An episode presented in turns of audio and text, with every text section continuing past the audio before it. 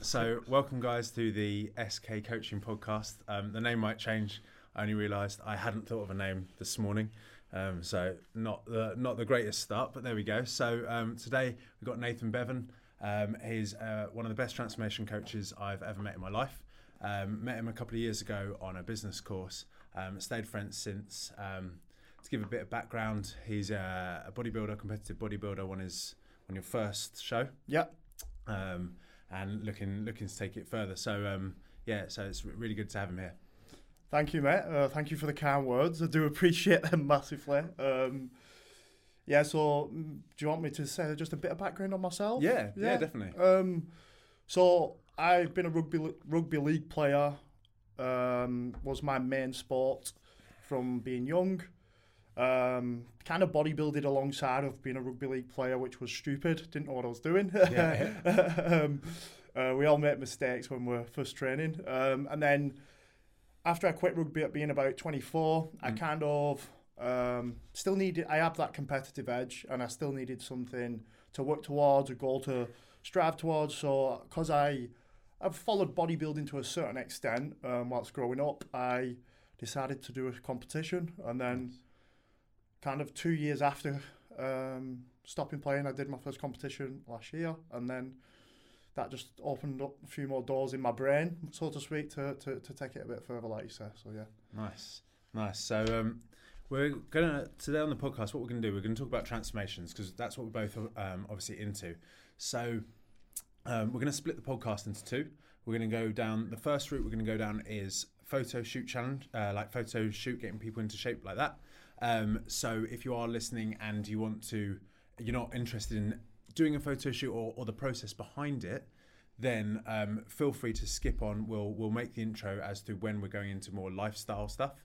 But we're really talking about not just the art, not literally just standing in front of a camera, but we're talking photo shoot being exceptionally lean typically. You don't have to obviously to have a photo shoot, but we're talking about that process of getting someone below 10% body fat pretty much. So in terms of, we're going to walk you straight from the beginning really, in terms of a client comes to you, Nathan, says, I want to do a photo shoot. What is, from the very beginning, what is the first step?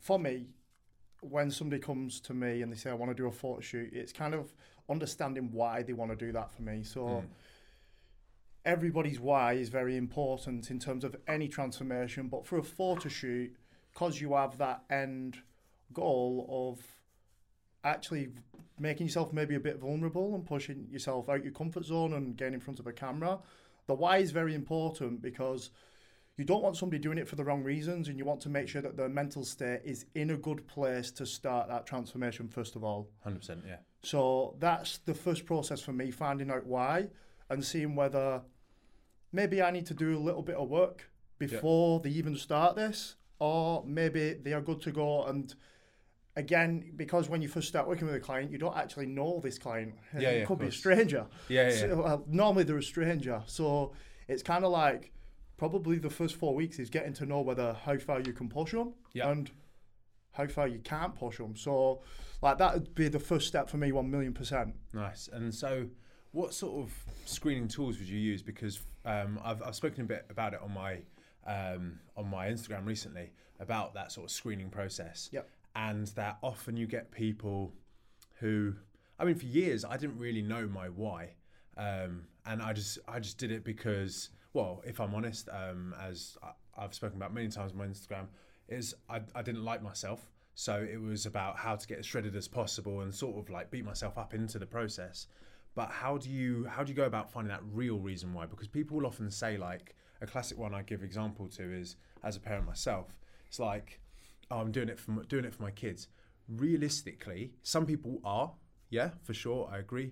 But I would say majority of the time, that's not going to get you. That might get you down lean. That's not going to get you to this photo shoot point where, because you don't need to suffer for your kids. You don't need to go down to like 8-7% for your kids' sake, because actually, if I'm honest, having been there, you don't end up in a particularly healthy way. It's tough. Your sleep goes to shit. You don't feel great. So actually being a parent at that level is not great. So what tools do you use to find out the real reason why? So obviously, speaking to the client via, like on a phone call or via Zoom, is massively important, and getting them to dig deep into why that is. So for example, I'll use myself as a little bit of an example that so like I've said this before on my Instagram and stuff, that when I was growing up I always wanted to be bigger, and that was a drive from insecurity.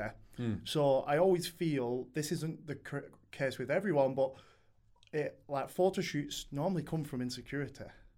I would agree. And they come from something that's deep down inside that you're not happy with about yourself. Yeah. It's not for anyone else. It isn't for anyone else. So if you're saying that your why is to do it for your girlfriend, then I'm telling you now, you will not push as hard.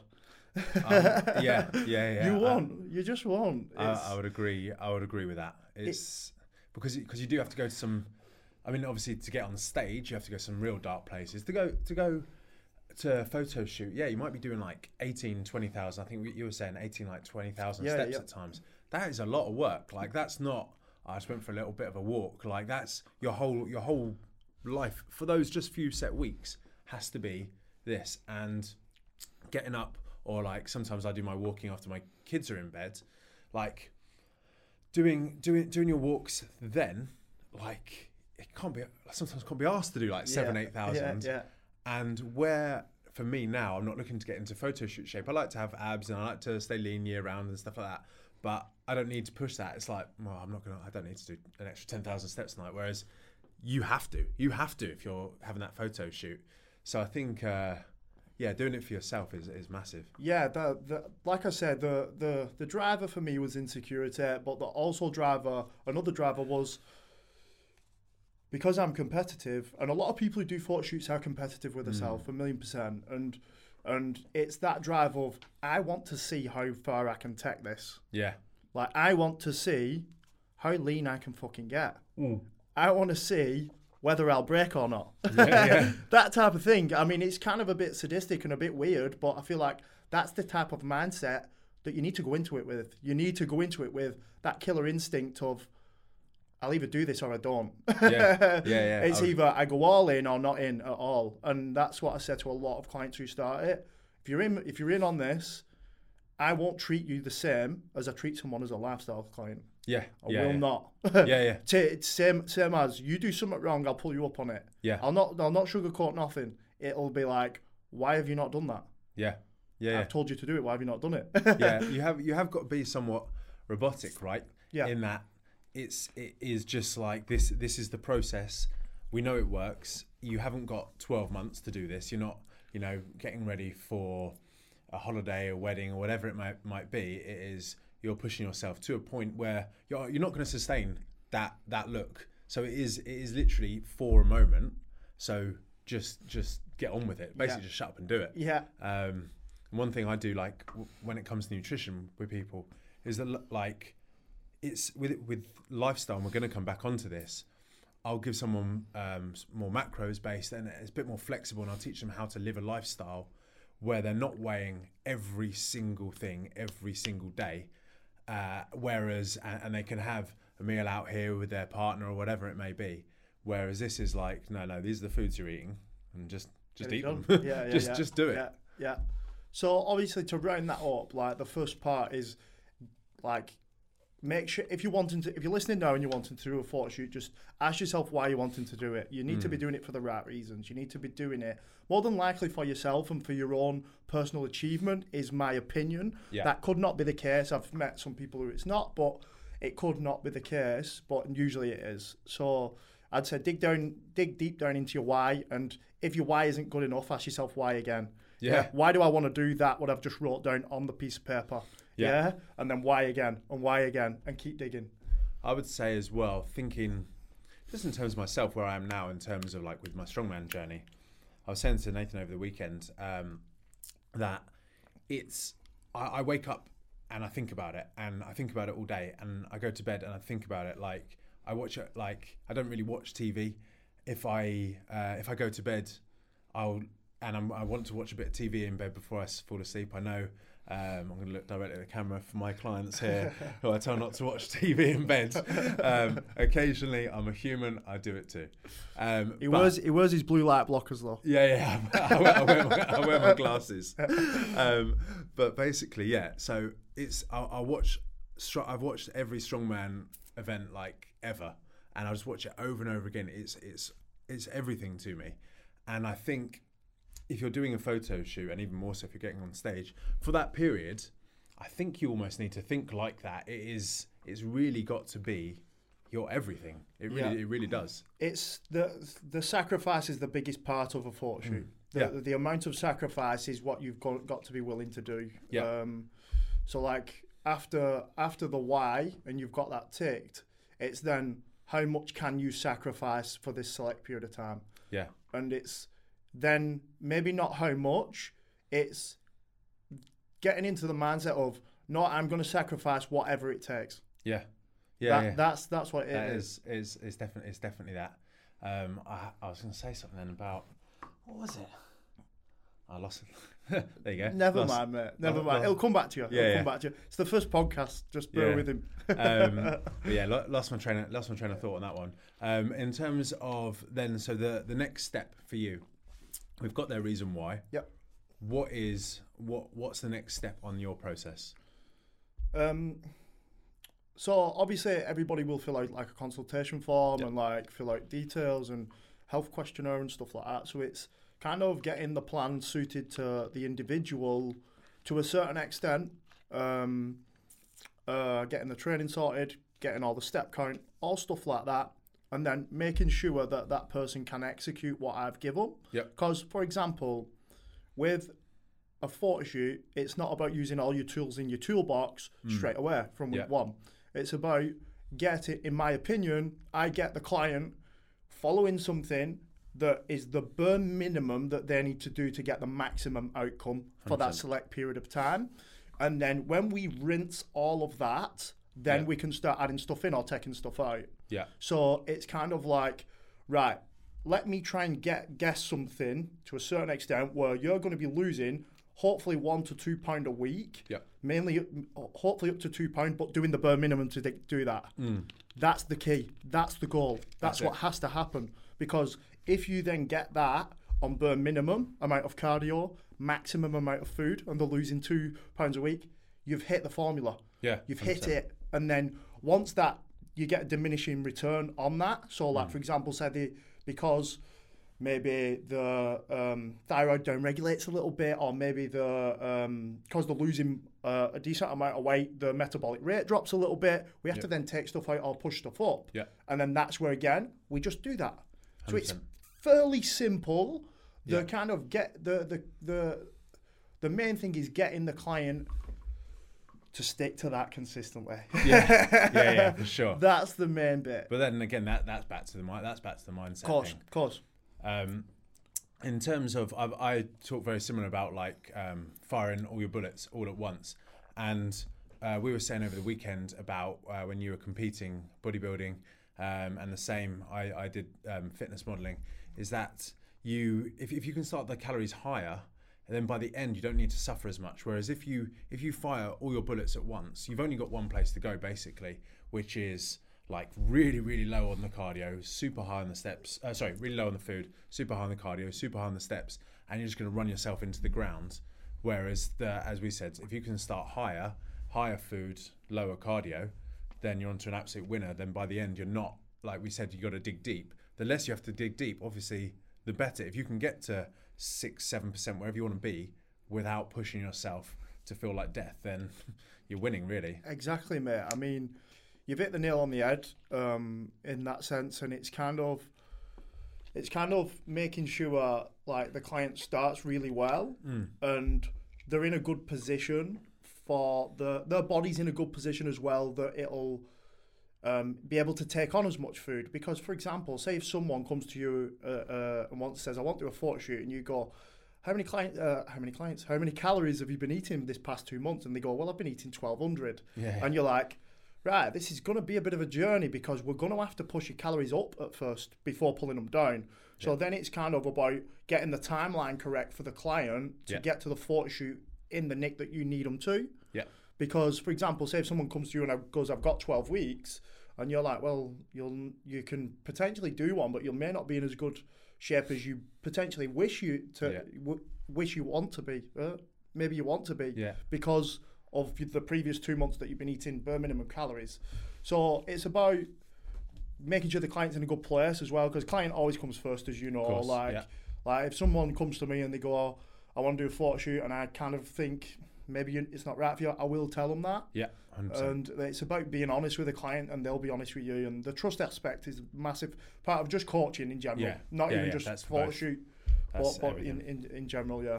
The going back to the 1,200 calorie thing. So someone comes to you and says that, or typically I get probably a little bit higher than that. Yeah, particularly females will say like 14, guys maybe 16, 18. Now what would you say to them where they're saying like, oh yeah, I want to do a photo shoot in 12 weeks, but that's the level they've been eating at, and how do you go about explaining the process? Well, before we go into explaining to them, why do you need to put them up first? Why would you say you need to put them up? The reason being is that if somebody's been eating 1,200 calories for, say if they've been eating 1,200 to 1,400 calories for 2 months, and they may have lost a decent amount of weight. Of course they would, yeah. So then it's kind of like they want to do 12 weeks on top of that, but they're already at 1,200. We've just spoke about not letting all your tools out your toolbox at once, and that's the calorie tool virtually depleted. Yeah, I don't really like putting anybody below 1,200. Obviously, it depends on the size of the person, but then my explanation to them would be what I would rather do with that person is potentially 4 weeks at maintenance calories and then 8 weeks maybe in a bit more of an aggressive deficit. Yeah. The reason being is that 4 weeks of maintenance is going to potentially re-regulate different systems in the body and re-regulate the metabolic system, so then you can actually pull more calories out again and it have more of a better effect, should we say. Yeah. I mean, would the client be as lean as if you just dieted them for 12 weeks and ran them into the ground? I think you'd get a similar result. I think personally you'd get a better result. Better result, yeah. I think you would, because again, that 4 weeks is crucial in any stage of a transformation. I also think adherence. If they start at 1,200 and you do run them into the ground, if that's personally, it's not the sort of coach I am where you're going to put someone on like 800, 900. But if you're reducing from 12, that is the sort of calories we're talking. So adherence for 12, starting at that at 12 weeks. Where are you going to be in the last 4 weeks? Just eating lettuce, basically. Yeah, of course. And the adherence is going to go out the window especially when you're tired and miserable and you've got to do 18,000 steps. You're not sticking to that. Like no way. I would say you definitely get a better result, because I don't know anyone personally who could stick to 800 calories for a few weeks. Fair play. Fair play to them. If you can. I mean, you can. I was going to say good for you, but actually it's not good for you in the slightest. No. But then, so going back to the original question before I changed it to how do you explain that to them in a way they understand, because obviously we understand like metabolic adaptation and regulation and things like that, but to a client who isn't in the fitness industry, what do you say? Someone comes to you, I'm on 1,200, want to do my 12 weeks, and then what do you say? It's hard, first of all, because the client more than likely is that ingrained and they want this 12 weeks and they want this photo shoot.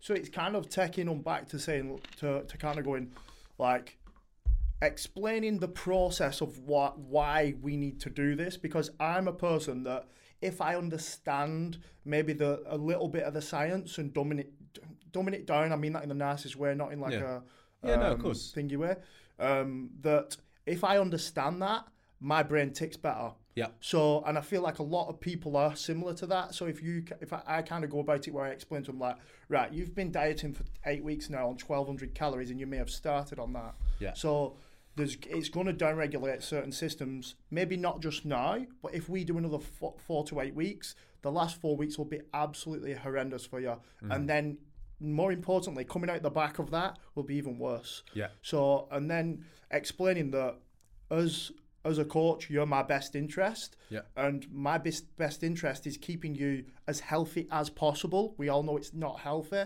but as healthy as possible throughout this process. And explaining that 4 weeks is crucial to maybe push you even harder in the last 4 weeks, yeah, as opposed to me trying to push you for the full 12 weeks and the last 4 weeks not really going to plan. So that'd probably be the way that I'd explain it. And to the viewer, now I'll explain it in a way of that after probably 16 weeks of dieting at 1,200 calories, there's a very good chance that you'll downregulate different, yeah, systems. One mainly being the thyroid hormone. Yeah. So if this downregulates, this is the hormone that helps you metabolize everything. So if that downregulates, your metabolic rate drops. If your metabolic rate drops, you have to drop your calories. Then potentially at the end, you could be, like you said before, Saul, on 800-900 calories as a female, which you're going to end up nutrient deficient. You're going to, yeah, end up starving. You're going to end up with dysregulated hunger hormones. There's a lot of kind of negative effects that would bring. So explaining it in that way, and I hope I've just explained it well for the viewer so that they could get that picture, that's why that 4 weeks is vital. Yeah. Every, yeah, single one of my clients has a 4-week maintenance block after 16 to 20 weeks of dieting. Yeah. Everyone, no matter what shape you're in, no matter what you've done, every single one does. And that's for the best interest of them. Yeah, that's from a physiological perspective and a psychological perspective. We both obviously dieted very, very lean. Yeah. And the mindset sometimes, like, you need that diet break. Like, it's good to have just to be able to go out for dinner, or just to not have to weigh your food every single day. It's just a nice period. Like, I gave over Christmas, I was like, 2 weeks, guys, just don't weigh your food. Enjoy, obviously, like I always give people 3 days, like over Christmas, whatever day they want to choose, spend family and see whatever you want. Yep. And then the rest of it, just eat like healthy food. Don't weigh stuff. I always say, like, for me, I love fish. So, like, I eat way more salmon on my diet breaks than I would normally, and my steaks go fattier steaks because I just like that sort of stuff. Yeah. Doesn't mean you have to eat cake and biscuits. If you want a cake and a biscuit, have a cake and a biscuit. But basically, just have a little bit of a break, have that physiological and psychological shift. But something that was in my head when you were saying about having people's best interests at heart. Yep. There's a lot of coaches out there, and I'm not really like a coach basher as such. Yeah. Everyone has their own style, opinions. There is no right and wrong. Is there a wrong? There's probably some wrongs, but there's no. It's not black and white. Nothing is black, yeah, and white, right? Mm-hmm. But a lot of coaches will push someone as hard as they want because, yeah, if you said to someone, right, I'm going to put you on 800 calories, they will lose quick, and then the photo shoot might potentially look better depending on what point you do it and if they can adhere. What red flags would you look out for? Because not everyone listening, watching this is going to come to me or you. They're going to look at lots of other coaches, and Instagram is full, right, of coaches. What red flags would you look for, would you say? In a coach, this. In a coach, cool. Yeah. So, depending what calories they start you on is a massive one. Depending on how much cardio they put in is a massive one from the start. Depending whether they actually have a general conversation with you on the phone or on Zoom and seem like they care is, yeah, the biggest one. Yeah, so, yeah, like, if they're just kind of sending you a message on what the package is and how much it costs, and then you're just reluctant to go, yeah, I want to do it. I've seen your results. They're really good. I trust you because of your social proof. Then if they're not offering you some form of consult call or phone call, and then if they're not sending you, like, if you're online, like a startup video, which explains absolutely everything and why, yeah, yeah, then them that would be enough for me to go, do you know what, this is probably, you're probably not the right person for me, because, yeah, explaining stuff for me as a coach and educating people on why they're doing things is the main reason why I coach. That's it. The 100%. Main reason. I do it. So rather than like a setup, startup video, personally, I just do.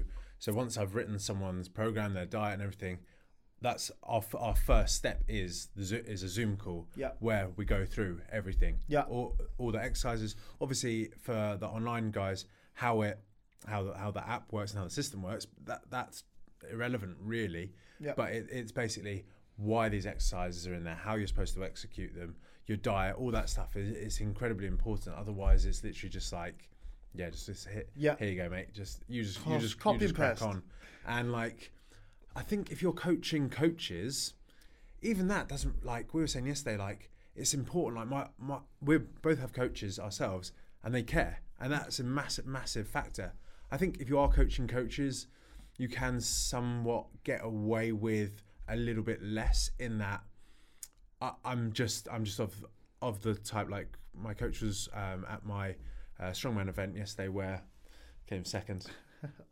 I was waiting for that. I was genuinely going to wear my medal today. Oh no! But sadly, it says second. He wore it for dinner last night too. If it said first, I would have worn it today.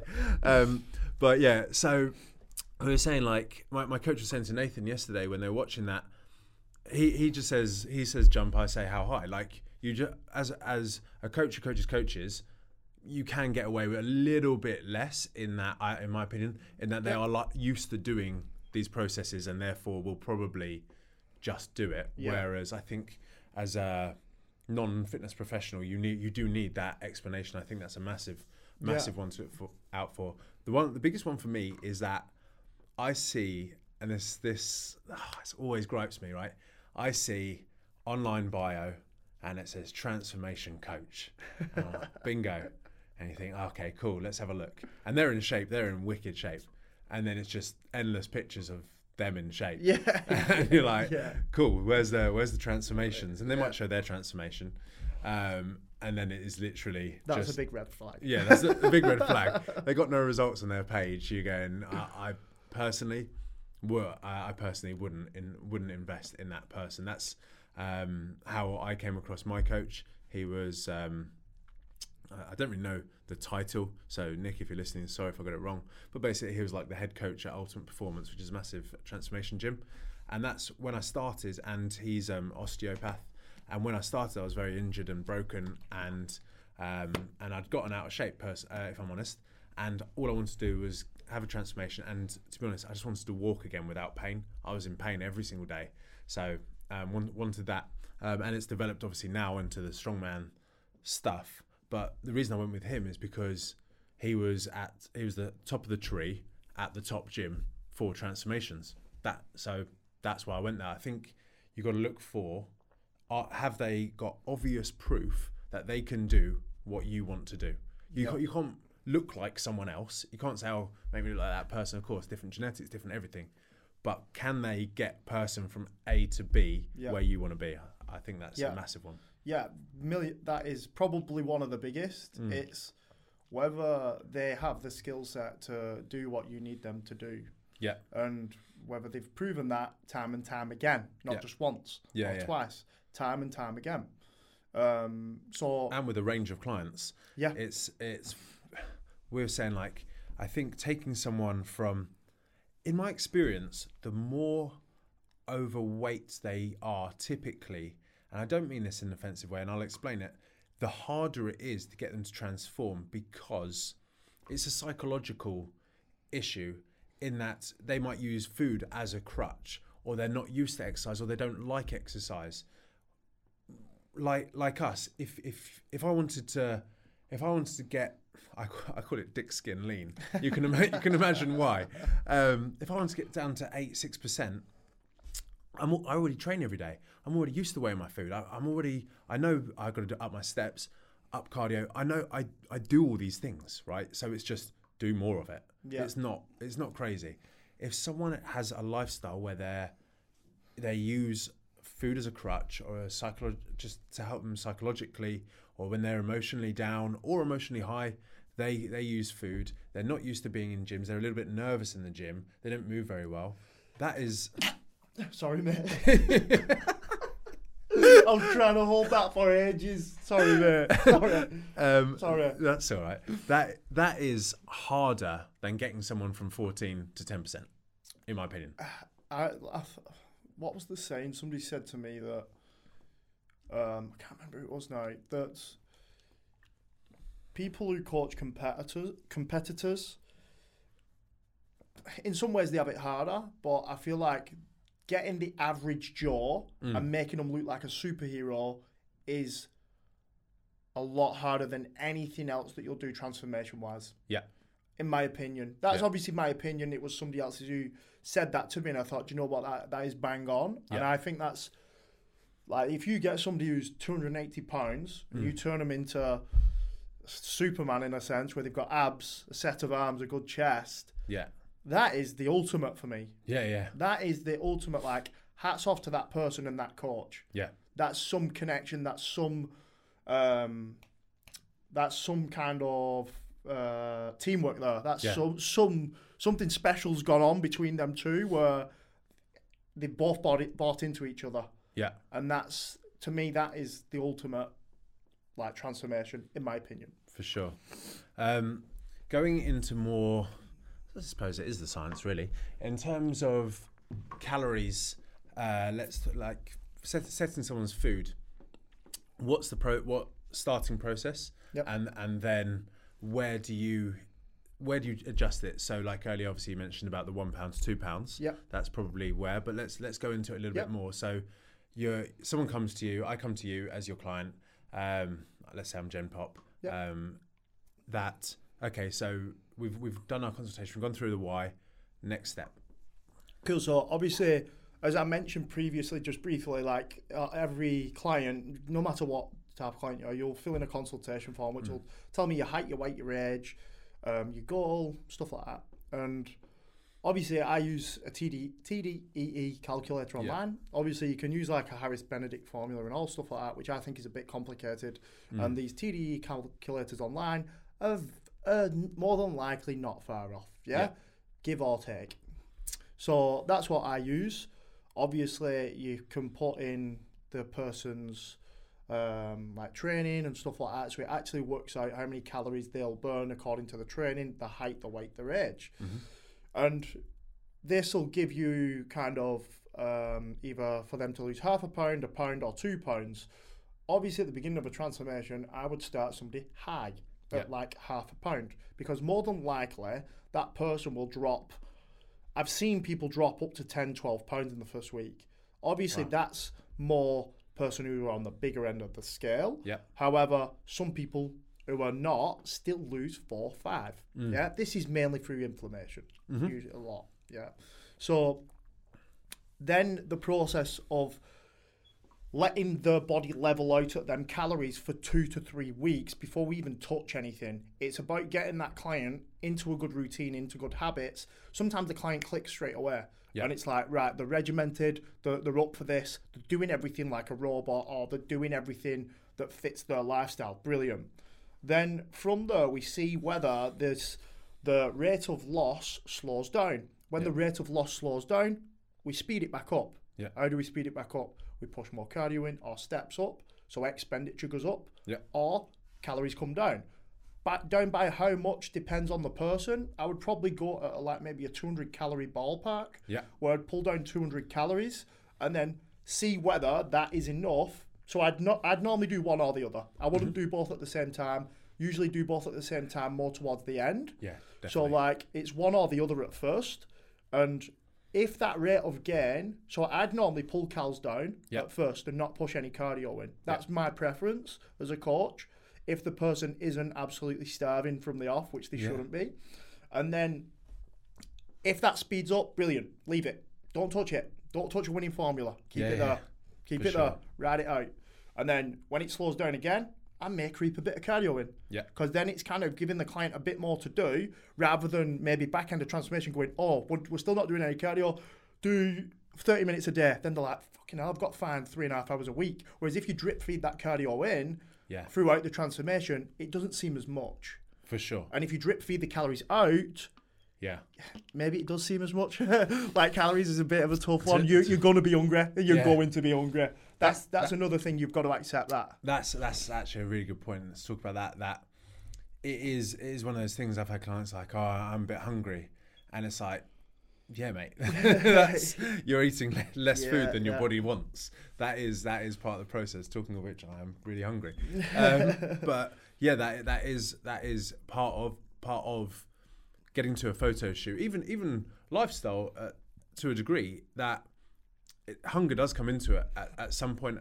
If I'm honest, I don't think at first. I think, we'll come back to lifestyle in a bit. But whilst I'm on it, I'm just gonna, in case I forget it, that I think people going in lifestyle probably don't eat particularly well to begin with. So let's say they're on 2,500 calories, and then you say to them, "I want to eat 2,000." Because you're now giving them good food and much less calorie dense and more nutritious food. Actually, I've had so many clients like, "It's a lot of food, mate," and they're on way less calories than what they're on. Yeah. Yesterday after my comp, I will be very honest, smashed a big old chocolate bar, went with some sushi, had a couple of drinks, whatever. Those calories are going to be way higher than what my normal calories are, except there was probably less volume than that. So I think lifestyle comes into it less, hunger, but yeah, especially towards the end of a diet, like end of a photo shoot diet. You are hungry. Yeah. So, just a few tips for people on if you are hungry in the back end of a transformation or something like that. So, fasting is a good one. Yeah. Fasting until 11, 12 o'clock and only having your first meal at 11, 12 and then kind of fitting all your meals until 8. So, you kind of feel like you're eating more within that eating window. Mm-hmm. So, that's a brilliant one. Yeah. And in the morning, fill yourself up with a bit of caffeine and water. Yeah. Brilliant tactic that helps a lot of people. I used it so much when I was dieting, literally daily. Yeah, calories get low because usually now I'm used to eating probably 3,000 in the afternoon. So if I can, if when you're dieting, you can mimic that to a certain extent. I was on 2.5 to 2.5. If I can fit that in that period where I'm normally used to 3,000, it's not far off. Just touching on fasting because some people don't really understand it. Fasting in itself is no different to any other fat loss tool, right? Yeah. But what we're talking about is just restricting your window so that rather than having let's say you wake up, what time? Well, I'm up at 6. Yeah. Sometimes earlier, sadly. But 6, go to bed at 9:30. That's a long time to fit. If I'm on 2,000 calories, say, that's a long time to eat 2,000 calories. Whereas if you go 6 till 12, you don't eat, you've got maybe 3 meals by the time you go to bed, which are 700 calorie meals, which is a lot more satisfying than having 5 meals of 400 calories, which is effectively a snack. Yeah. So that's just touching on the fasting thing. There is no secret tool that fasting does. No, that's true. I find that fasting will probably make you more mentally function, make your mentality function better in the morning. I find that for myself. Yeah. Me absolutely. Personally. Also, I find that with fasting, I feel like it does help get rid of inflammation a lot quicker as well in the morning. I will say with that person, I would agree actually in that, in terms of digestive system. Yeah, of course.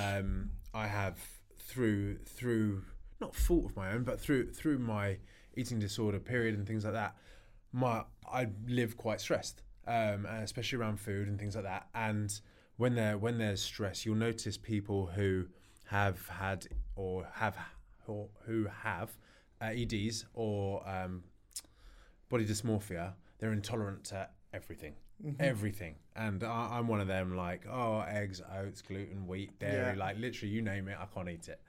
And if I have something like that, fasting actually, it gives your digestive system a bit of a rest until later on during that day. So there is that. It will help with a bit of inflammation, but in terms of fat loss, literal fat, not weight. No, calorie deficit, CD. There you go. So... yeah, so fasting is a great tool for people who are hungry and who are struggling a little bit with that. Obviously, I'd say that's the key one for me personally. The next one is just high volume, low calorie food.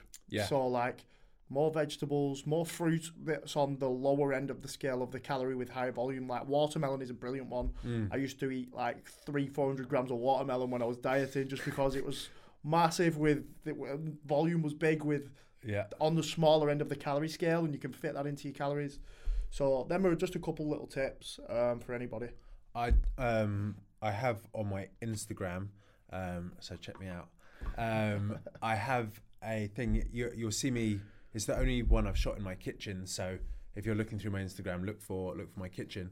It's a video on calorie dense food. So when I first started getting into dieting, I think it was Phil Learney, I might be wrong, and he talked about how your plate, the volume should always look the same.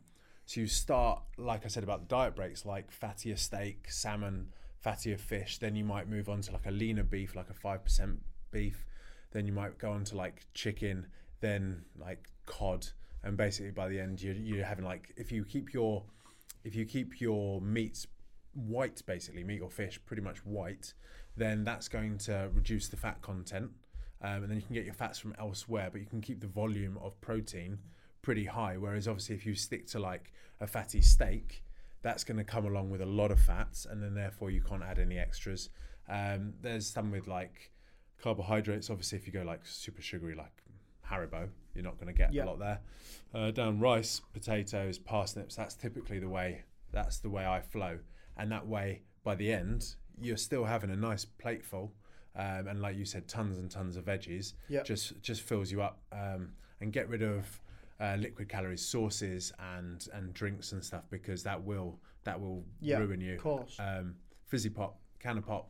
That's the oh mate. When I'm dieting, that's I've got a lot of them. That was horrendous, mate. A lot of them. 10 cal sugar. What they called the sugar-free jellies. Jellies were sugar-free, skinny food, raspberry ripple sauce with 2 10 cal jellies at night. That's what I used to have when I was dieting, but that was like limited it to like twice a week. I tell you what, mate, strongman dieting is a lot more fun. There's no such thing as the strongman diet. It's just eat. Yeah, just eat. Yeah, it's perfect.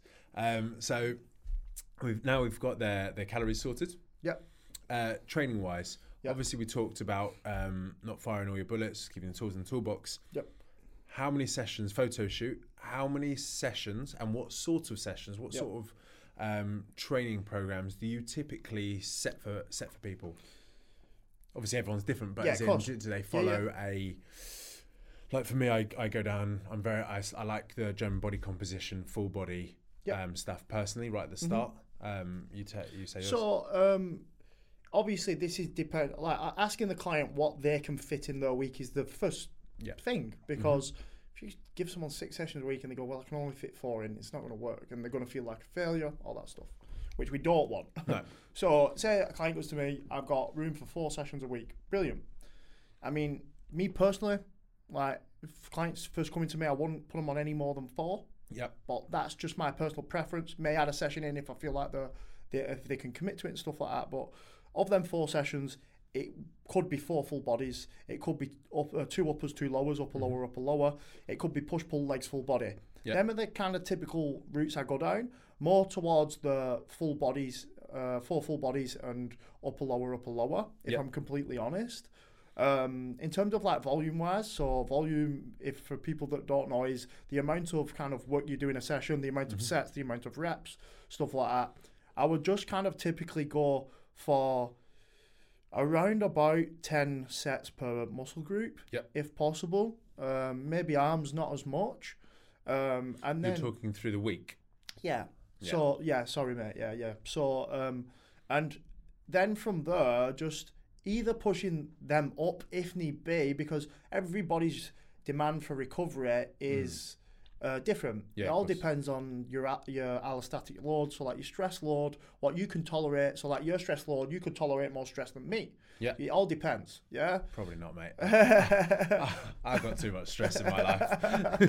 And I've only got a dog, me.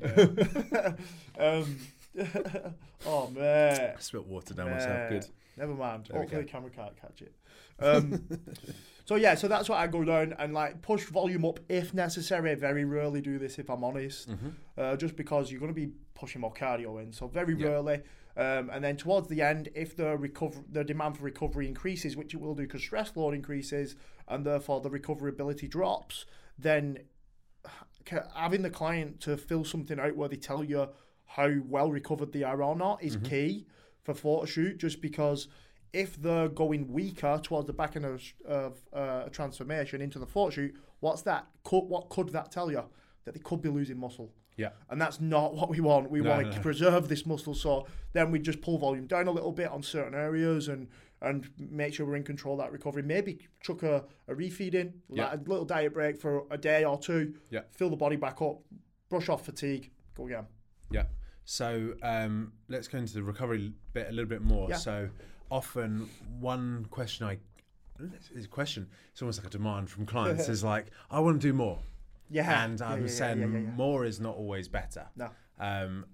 So let's talk about that. Like why, whether it's growing or getting lean for a photo shoot, why is more not always better? So obviously, like I've just touched on, everybody's recovering capabilities are absolutely different. So like the person like myself who's just got a dog, who lives at home, who lives his own life, who's not really got much stress, my recovery will be so much better than the person, maybe like yourself, mate, who's got 2 kids, a family to care for, a business to look after, and all these other extra stresses that may not seem like stresses sometimes, but they are stresses. They always seem like stresses. Yeah, I don't know. So, like our recovering capabilities are completely different. Mm. So, like for example, we could have the same amount of volume in session, the same amount of sessions, but yet Saul could not recover from this, and he could feel, so like the typical telltale signs for people who are listening are like, if you're getting up out of bed in the morning and you don't want to get up,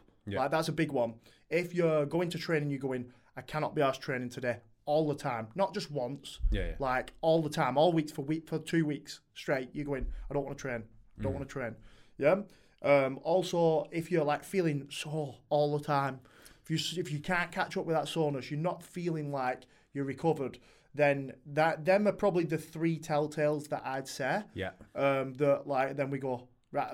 Another one is cramping as well, if I'm honest. So like them like 4 are like where you're going, right, I'm probably maybe doing a bit too much, and this is not where like for example like we just explained about pushing a little refeed in, like sometimes. Doing that is maybe you might be thinking that you're going to stay static, right? But sometimes staying static allows you to jump 10 steps forward. Yeah. We spoke about that, didn't we? Yeah. That staying still is never moving backwards. Yeah. That's the key. Staying still is not moving backwards, and don't let your mind play tricks on you and tell you that it is. Yeah. Because if you adhere to that and you stay consistent and you potentially trust your coach, he should be explaining all these things, then he's going to do it. He's doing this for a reason. It's to push you forward and to help you get to that next level bit of condition, as opposed to you firing everything off, or maybe not firing everything off, but maybe over-consuming, or maybe just carrying on too much inflammation, holding on to too much of that and stressing your body out. Something you touched on there, and it was going back to the red flag thing about trusting your coach and letting them explain that, and you said they should be explaining it to you. Yesterday we had a conversation on my couch that like we both said like the phrase trust the process, which is fine if it's backed up by I hate that saying. Because XYZ, and you're telling them exactly why. If you go to your coach, why is this? Trust the process, and they don't offer any explanation, chances are they're either a dick or they actually don't know what they're doing. Yeah, it's a big red flag. It's a massive red flag, because there's an explanation. I remember I looked at once working for Ultimate Performance and their process, and you had to explain every single tempo, every rest time, every exercise, and that there should be a reason for everything you're doing, your calories, whatever it was. It was a long time ago. I can't remember what else there was on there, but it was a case study. You get given a person who's got X, Y, and Z. They want to achieve all these things, and you have to go through your reasoning as to how you're going to get them to where you're going to get them, and why each thing's selected. And if someone's saying trust the process, I can tell you exactly why I give each of my clients what I give them. They don't need to. If they ask me, I'll tell you. Yeah.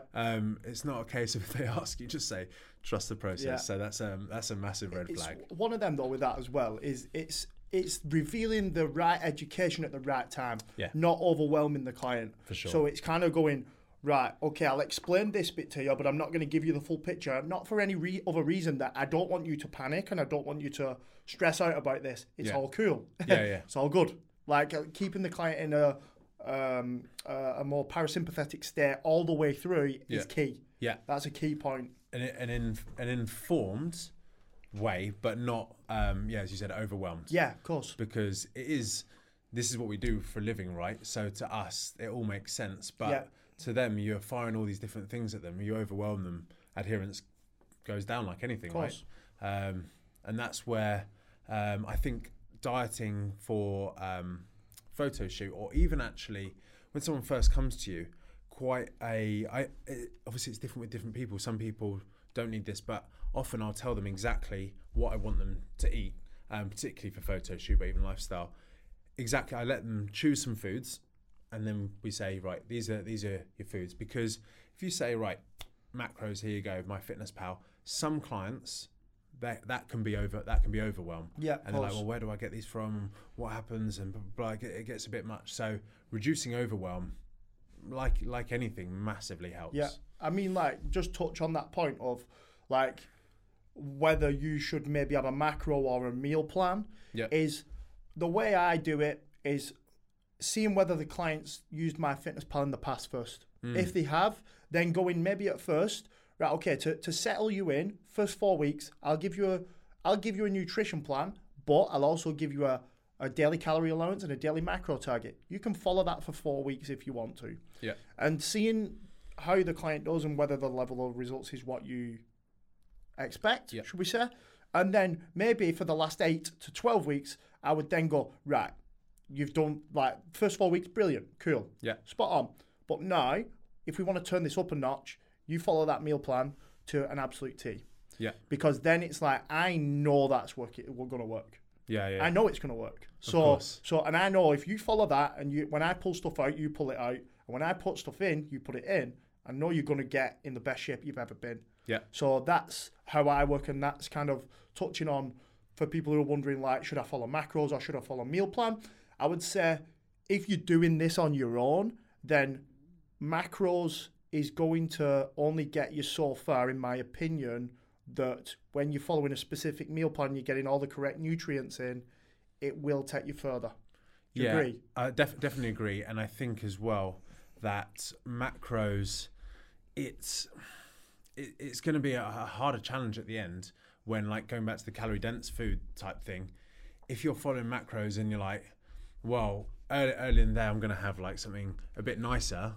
By the time dinner time comes, you've got like 12 calories to eat. Yeah. You're going to be pissed off and hungry, right? And you're probably not going to stick to it. So if you know those foods are laid out, and I always tell people, like, ideally, if you can, put into MyFitnessPal the day before what you're going to have for the following day. That's essential. Yeah, for a couple of reasons. A, it helps with planning, and you don't get it wrong.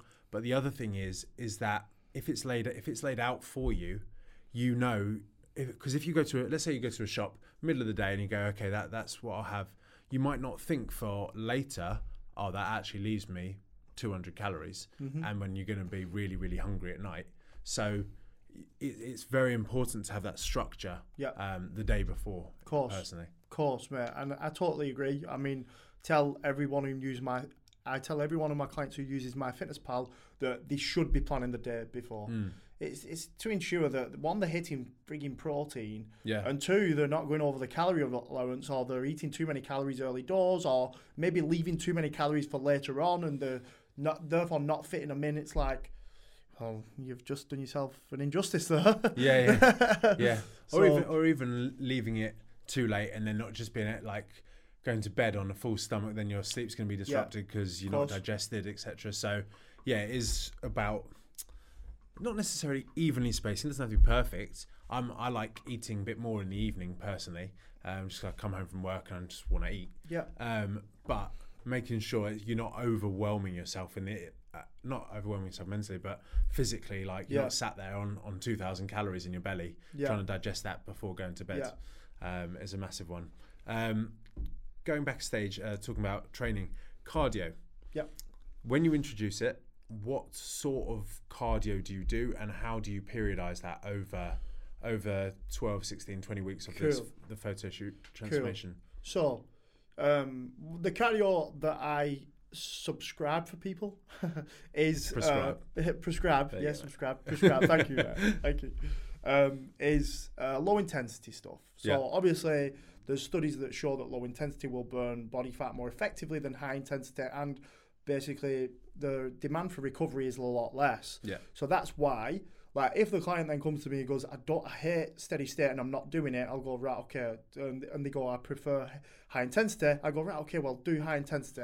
Obviously, I always kind of warn, saying there could come a time that I may just force you to pull that out just based on other markers, recoverability and all stuff like that. So I would choose low intensity.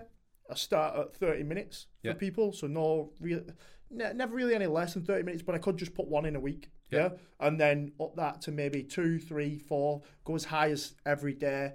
This is where I can't tell you like a periodization, because use myself as an example, I do no cardio on a diet. You'll all hate me. Everybody does. I don't have to. Yeah, I just do steps. I get clients who are similar, who they just can hit a step count of 15,000 a day and they lose body fat effectively. But I've also had clients who have to do an hour a day. Yeah. So this is where it's not like one size fits all. I would say, for the listener, to make it easier, give yourself a calorie target that you're going to do for 7 days a week without doing any cardio and doing, say, 10,000 steps a day.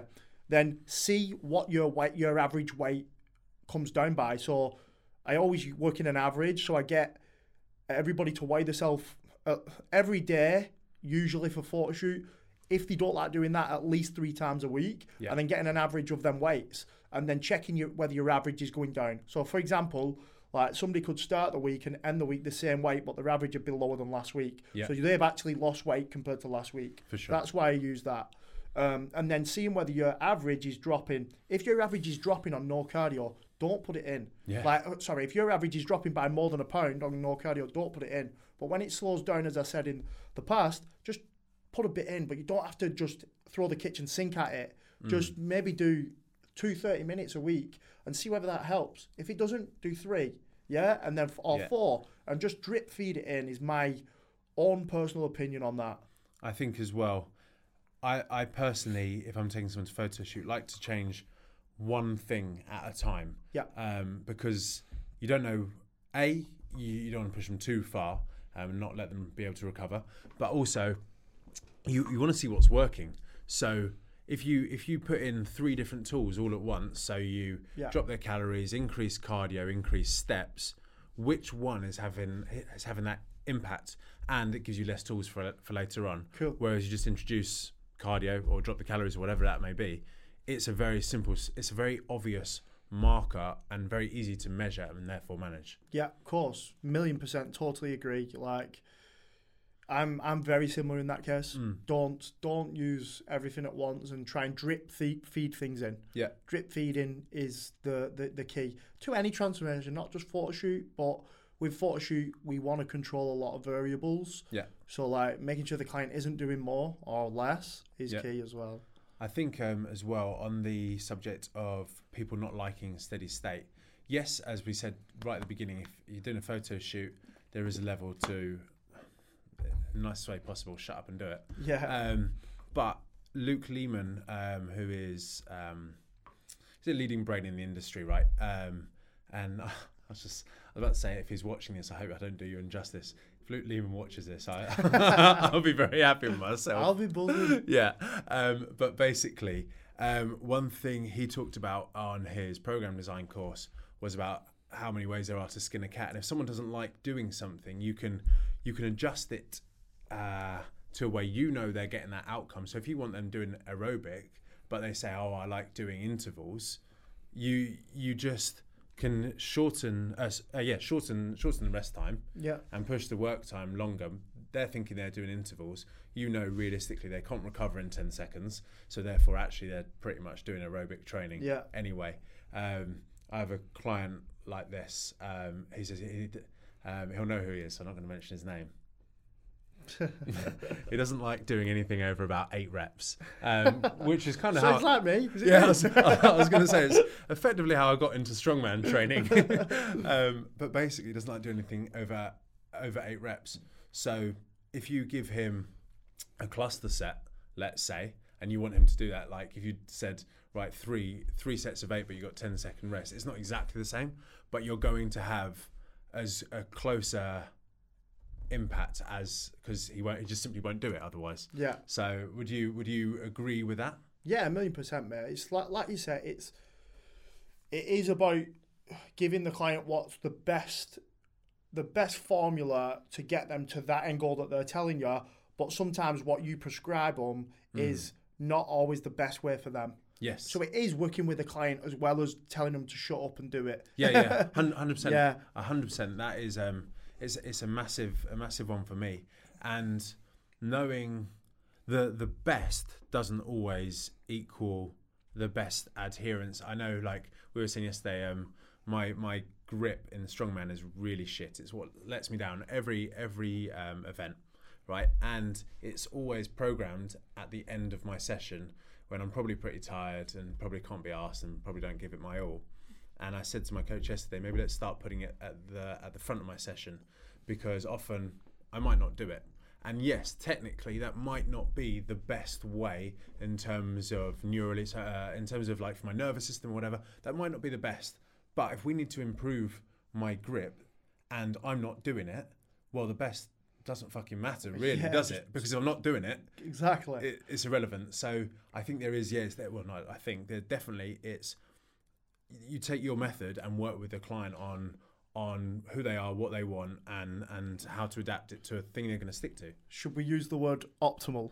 Optimal. Everybody loves that word these days. Yeah, so it's there's optimal ways and there's suboptimal, but are probably more optimal based on the client. Yeah.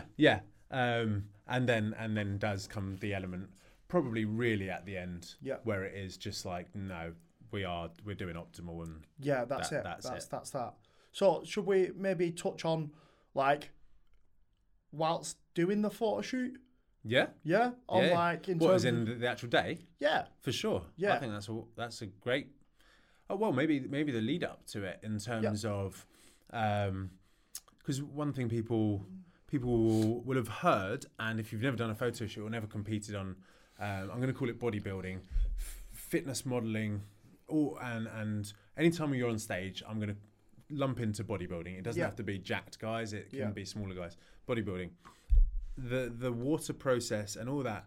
I find that when I was doing it, that's one of the key things that people asked me most about actually was like, oh, what? So how do you do it? What is it? And I haven't done it for myself in probably, I don't know when I last competed, 8 years ago, let's say. Obviously you did it last year. Yeah. So I think you'll be better at talking through it. So obviously, why do we do this process at first? No, I'll explain what it is first and why we do it. So the kind of peak week, as it's called, which is kind of peaking your body when you're lean enough to look that 1 to 2% better when you do either get on stage or go for a photo shoot.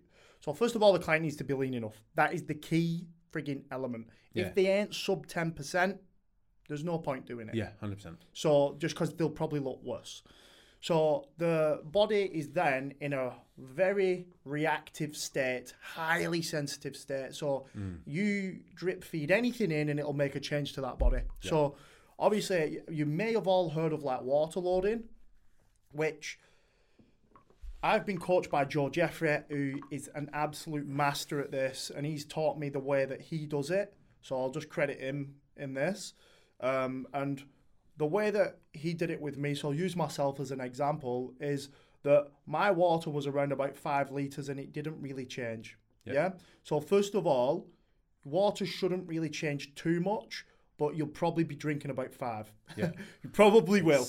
So I would say don't change your water and aim for like 5 as a umbrella ballpark number. And you want to drink this throughout the week, and there'll come days where you're eating different foods. So For example, the way that I do it with clients and the way Joe has taught me is that the first 2 days, so say for example, time scale here, Saturday morning is the photo shoot. Yeah.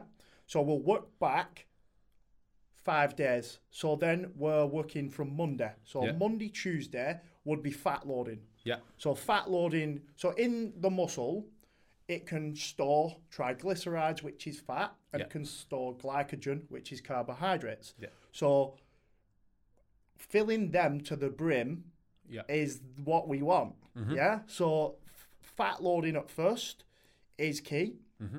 And we do this for 2 days.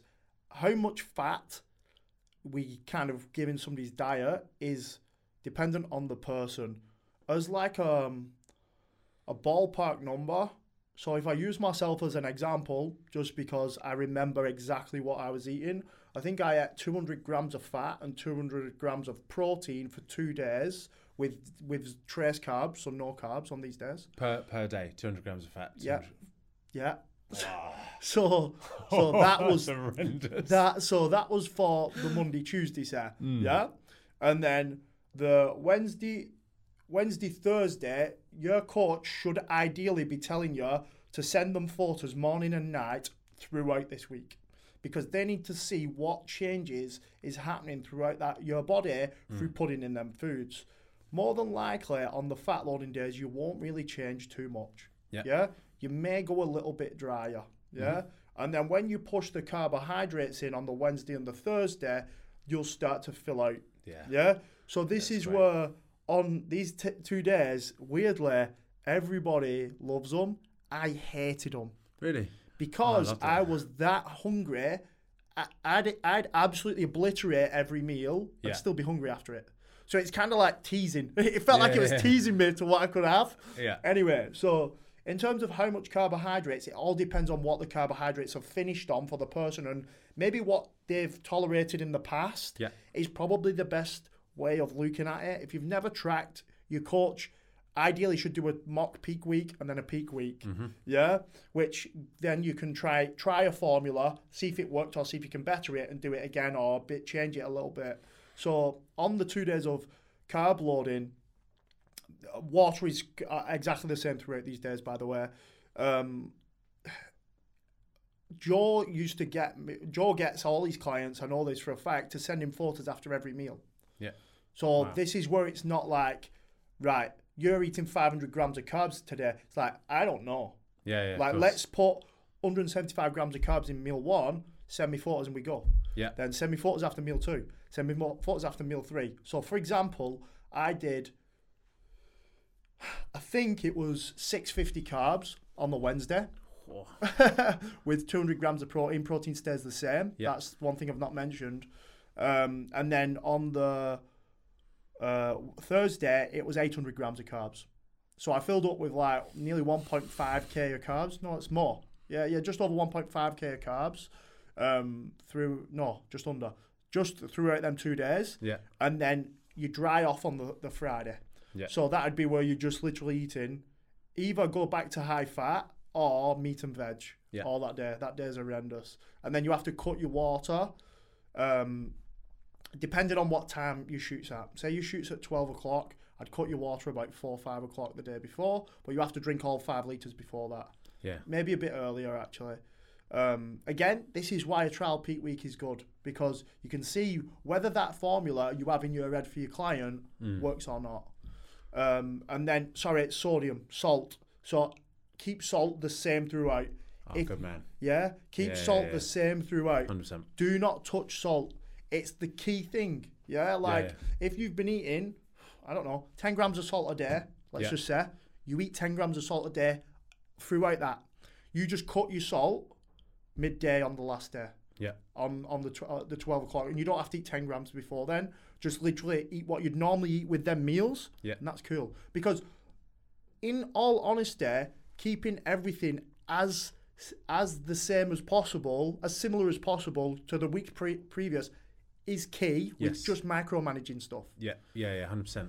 I got to ask you, mate, 200 grams of fat per day. What on earth were you eating? Oh, shit ton of peanut butter.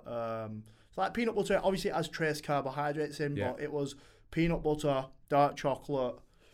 I didn't really have any avocado. It was them two. Do you know what I loved, mate? Which is mad. I'm like, I try it now, and it's like, it was so sweet. So it was like 0% fat Greek yogurt with a little bit of protein, because I could only afford a little bit of protein in without going too much over protein, and then like 80 grams of peanut butter in it. And it was mixing it all up. And then should I say this? Yeah, fuck it. It was like crack. I've never tried it, but from what I can imagine, it was like crack. So what, like, I can't imagine. Like sometimes when Nick will say to me, like, "I want you on 100 grams of fat," and I barter him down, because I'm just like, just 100 grams of fat is a lot of fat. Yeah, it's a lot. Like it's a lot of fat, and I'm just like, can't do it. There's been days where I've just been sat there just like chaining peanut butter to just try and get it in. You're like, blah. But yeah, I can't imagine being on 200 grams of fat. That is, that's pretty epic. So just one little thing, obviously, like there's, should I mention this? Yeah, like there's a couple of natural supplements you can put in on the last day that can naturally, that naturally push water out of you. So there's vitamin C and there's dandelion root. Yeah. So I've got it in my notes as a ballpark number. I think it's like 1 gram of vitamin C per serving, and I think it's 500 milligrams of dandelion root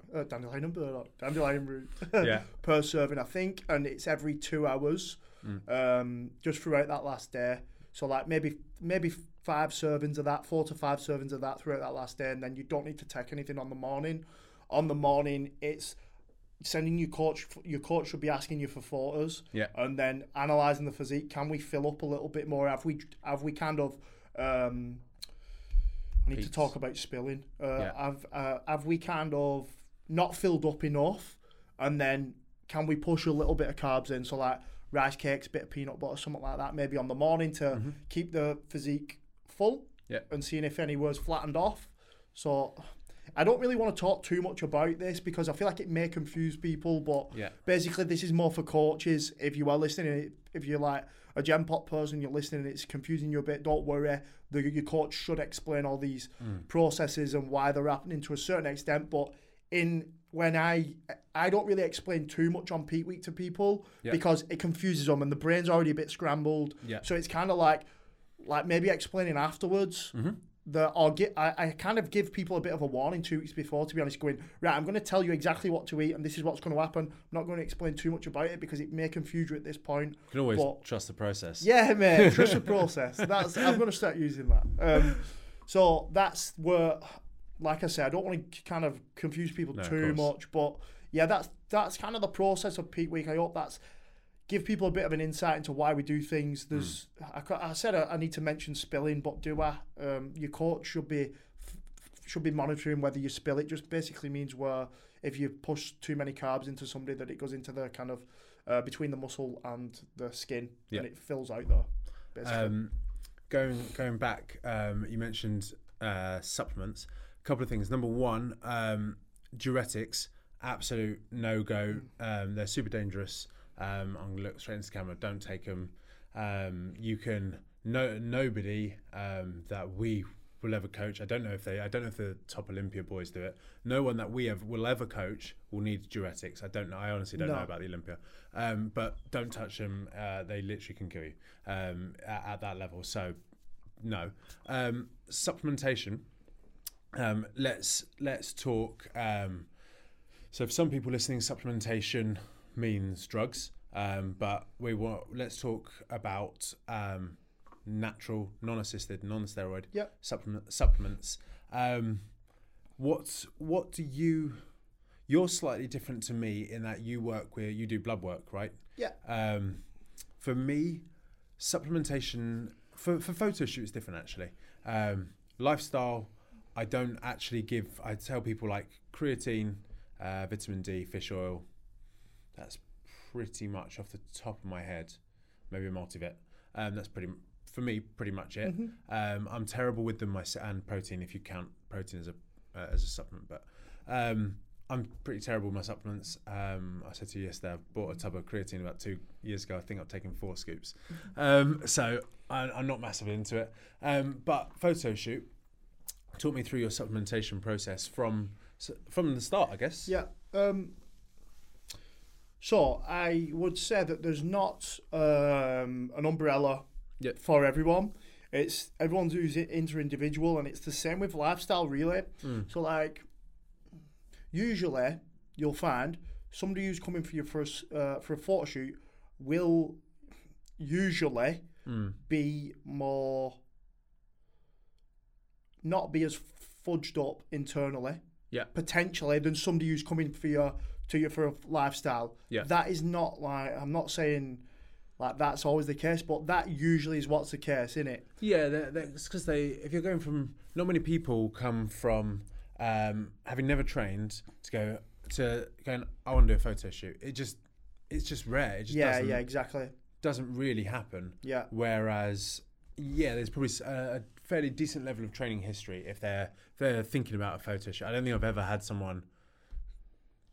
One recently, actually, a couple of weeks ago, he saw some stuff on my Instagram. A guy did a photo shoot and he's like, "That's what I want to do." Never trained in his life. I was like, okay, fair enough. Yeah. But basically, I've coached for 11, 12 years. That's the first one I've ever had. It's gone from zero to I want a photo shoot. Cool.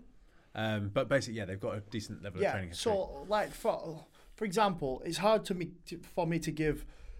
Like I said, like you should be taking this, you should be taking that. Like in my opinion, if you want like a ballpark of supplements that will help, I would say vitamin D if you live in the UK, because we don't get any. I would say a fish oil, like you mentioned, just to get rid of inflammation effectively. I'd say magnesium is probably one of the best supplements out there because it helps with so many different processes in the body. I think it's something like over 300. Oh, wow. So I'd say magnesium, there's all different types of magnesium. I'd say if you want like a ballpark one, biglycinate on the whole is probably the best one. Dosage is probably, I think it's 10 milligram per kilo. Yeah. I'd say them three. Creatine? Yeah, creatine. Creatine has its place, 1,000,000%. I'd say them four as a ballpark, if you're wanting a ballpark, will not harm you and will help you. Yeah. I'd say, like, all my clients, I go more specific with supplements, like obviously with health questionnaires and stuff like that, and potentially blood work if need be. With photo shoot, is blood work important? It is at the end. Yeah. Maybe not too much at the start.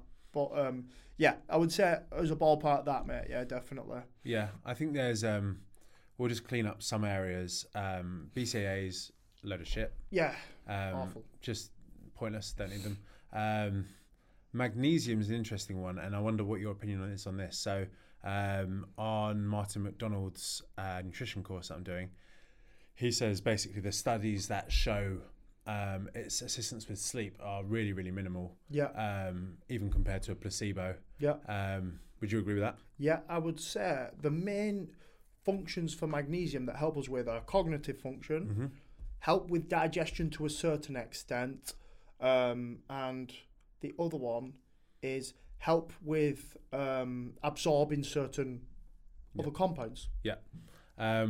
Zinc, in terms of, I'm just going through the ones that I used to take. I remember when I was competing, this was back in like 1994 or whenever I was doing it. I had my bedside table and my mate came around to my house who didn't really train. And he was like, mate, what on earth have you got here? And there was like 700 bottles and it was like ZMA and all this stuff. Yeah. Zinc, basically, if you don't have low testosterone, zinc will help you from low testosterone to normal testosterone, but it doesn't add. If you've got normal testosterone, it doesn't increase it beyond normal. That's one, because I got suckered into the whole, I'm gonna I'm very open. I've taken steroids before, 6-week period, and I didn't have a clue what I was doing. Literally just bought them off a guy in the gym, which is fine. But yeah. So I was like, I want to increase my testosterone naturally. I'm going to take loads of zinc. It doesn't do anything for that purpose. I don't know. If I'm honest, I don't know what it would do more than increase someone who has low testosterone to normal. So zinc, it's a funny one. So obviously zinc works with copper, and zinc, I don't want to get that wrong, so I'll not say it, but what I do know zinc does is that zinc works with stomach acid as well. So you need stomach acid to absorb zinc, and you need zinc to produce stomach acid. So they work hand in hand. So it can be effective for certain individuals, maybe who present with low stomach acid symptoms, but as a ballpark, I don't use it with everybody, because obviously it can be toxic if you use too much of it, and if you're getting loads in your diet and then supplement it, can become toxic. So I would say definitely not for everyone. I would see if you're presenting symptoms of low stomach acid before even using it, and even then you'd need to go through other processes first. What would those symptoms look like? So if you've got low stomach acid, you could be presenting with acid reflux. Mm-hmm. You could be presented with not digesting food properly and getting like upper abdominal bloating. Mm-hmm. So like anything to do with like the upper abdominal where the stomach is, then if you're presenting symptoms of like upper abdominal bloating, acid reflux are probably the main two, mm-hmm. if I'm honest. And this is like kind of after maybe every meal, you'll probably have low stomach acid. Another big one actually is I'm a fucker for this myself, not chewing your food properly and eating too fast. Oh, horrendous. All PTs, because we're used to like, I think again, it's Luke Lehman, I think, who talked about this as well, of course I've done, where basically PTs have 3 minutes between a client and you're like, actually I noticed that this morning when we had breakfast, that we're both done, like you had a full meal, I had like some oats and stuff, and literally both done in about a minute. I am horrendous at that. And do you know why it is that? I'll tell a little story. So when I was growing up, and I was into building muscle, I've been into building muscle my whole life, and I used to watch YouTube videos. I used to watch this one guy who was jacked to the nines on YouTube. I can't remember his name. It wasn't Z's, was it? No. So he used to say that if you ate quicker, you could fit more food in your stomach, and therefore you'd get more calories in. Amazing. So I was like, right, fuck this. Yeah. I'm eating as fast as I can. So it's just a habit that. Don't get me wrong, like when I concentrate, I'm better. But mate, I'm horrendous. I'll hold my hands up to that. Yeah, I'm horrendous. It's sometimes I've been embarrassed, like gone out for dinner or something, and you're like, someone's barely started, and you're like, you sat there just finished. Yeah. I'm a terrible one for that. Mate, there's one point. Right, we've got 15 minutes left. What? No, that. Oh shit, we do, yeah. Right, lifestyle. I nearly said I've been carried away. I think we got till 4:15. I think. Right, okay, but let's swiftly moving on to. One very quick point that's majorly important. I wanted to touch on this is after a photo shoot, stay with your coach. Please stay with your coach. Yes, yeah. So I'll not just explaining briefly why is that your perception of yourself will be so skewed. You'll look in mirrors. And you'll eat a bit more food, and you potentially maybe think that you're putting body fat on. You more than likely aren't. Just stay with your coach, please. Let them bring you out of it in a good way, because that's what me as a coach, my best interest, as I've said, is a client. And taking them out of a photo shoot is more important, in my opinion, than getting them to it. 100%. So it needs to be. Do you want to add anything to that, mate? Just from the psychology point of view. Where I struggled from going from stage to real life is that I'm never going to be as lean as I was. Never in my life. And so that process is quite hard. So you do need someone who's experienced at that, at the psychology of it and managing how not to, because you've been on low calories for a long time, and we get into this mindset of like, oh yeah, now I'm going to eat whatever I want for like 3 days. Scale weight jumps up, like you were saying, I think, what was it, 10 pounds in... 15 pounds in a day. 15 pounds in a day. I did, mine was 5 kilos, 10 pounds in a day. And if you are judged by your scale weight, you can shit your pants over that one. Yeah. You won't be as lean as you were. And remember, you have water inside you now. Yeah. You're not dehydrated. So it's a tough one. So yeah, do 100% stay with your coach. Yeah.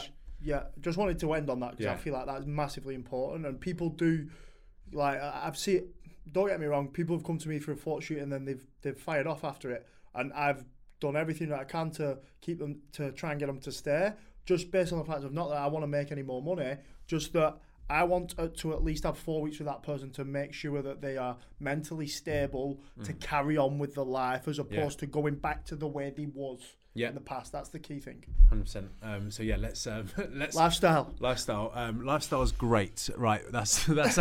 So as you can tell, we both love photo shoots, and we both love taking people through it. And I feel like it's not for everyone, but it is. It's very challenging, but cool for people. Lifestyle. We'll try and be quick on this one. I had no idea. That's madness. I've been keeping my eye on it, and I was meant to tell you at 1:30, and then because I was talking so much, and then I was like, shit. So the main differences, I'd say, let's start with. You still need to know your reason. I think the why, very similar. Yeah. I think with anything. Because there'll be times when you're going through lifestyle and then you go on a holiday for 2 weeks and people say that I just want to enjoy myself. Well, you can enjoy yourself without binging and eating crap. I use binging. There's a technical term for binging, but the socio-normative word of binging of just like well overindulging beyond necessary. Yeah. You don't need to do that. So the reason why will hold you back from that. You can, yes, absolutely go and enjoy your holiday on lifestyle. You use it as a diet break, typically. Yeah. But that doesn't mean overindulging your reason why will keep you there. So unless you've got anything to add on finding your why for lifestyle, how it would differ to a photo shoot? Not really. I feel like you've just always got to dig deep into that, and because that's the key motivator for anyone. Mm-hmm. Like, motivation isn't always going to stay high through any transformation. Mm-hmm. Mainly, lifestyle probably more peaks and troughs with motivation than photo shoot, because it's normally over a longer period. Yeah. So you're not going to stay motivated for 9 months. That's you're not. True. You're not. Yeah. So that digging deeper into your why is maybe more important for lifestyle. Yeah. Maybe not. But most people can shut up and suffer for 12 weeks. Of course. Yeah, whereas I suppose it's not, you're not suffering for 9 months, don't get me wrong. Yeah, like, yeah, but it's kind of a slow, could potentially see it as a never-ending journey. Yeah. Because the goalposts always go back, we spoke about this as well, is that you'll find your reason why, and then your why may change over time. Mm. And then your goalposts will change all the time. So goalposts, I mean like your end goal, and you'll keep setting them further back. That's brilliant. Yep. That's what I want all my clients to do. Have that and then just keep pushing. Yeah. Yeah, for sure. Yeah, have that growth mindset of, do you know what? I thought I couldn't achieve that, but fuck it, now I can. Yeah, yeah. Do you know what I mean? Like making people believe in themselves and helping people believe in themselves and helping people realise that they can unlock a deeper level of potential is fucking insane. We were saying about this yesterday, just with, what's that? Spitting all over, Mike. Passionate, getting passionate. I did see one bit come out. We were saying yesterday about people who they limit themselves in that. I did it with my business. Like when I first started, I thought, obviously I'm not going to go into earnings and stuff, but I thought I could only achieve X. You know, personal trainer, online coach, whatever you want to call it, I can only achieve X because that's it. That's what the top end personal trainer makes. And if I'm honest, I far exceeded what I thought I could ever do. Mm-hmm. And now I genuinely believe, we've said it literally on the way here, I believe anything is possible. And I think it's exactly the same whether it's physique. Yes, you have to, you don't be stupid. Realistically, am I ever going to, even if I took all the drugs that the world's strongest men do, just so everyone knows, the world's strongest men, it's an open sport, they're allowed to take drugs, they do take drugs. If I took all their drugs in the world, trained the same as them, I'm not going to get there.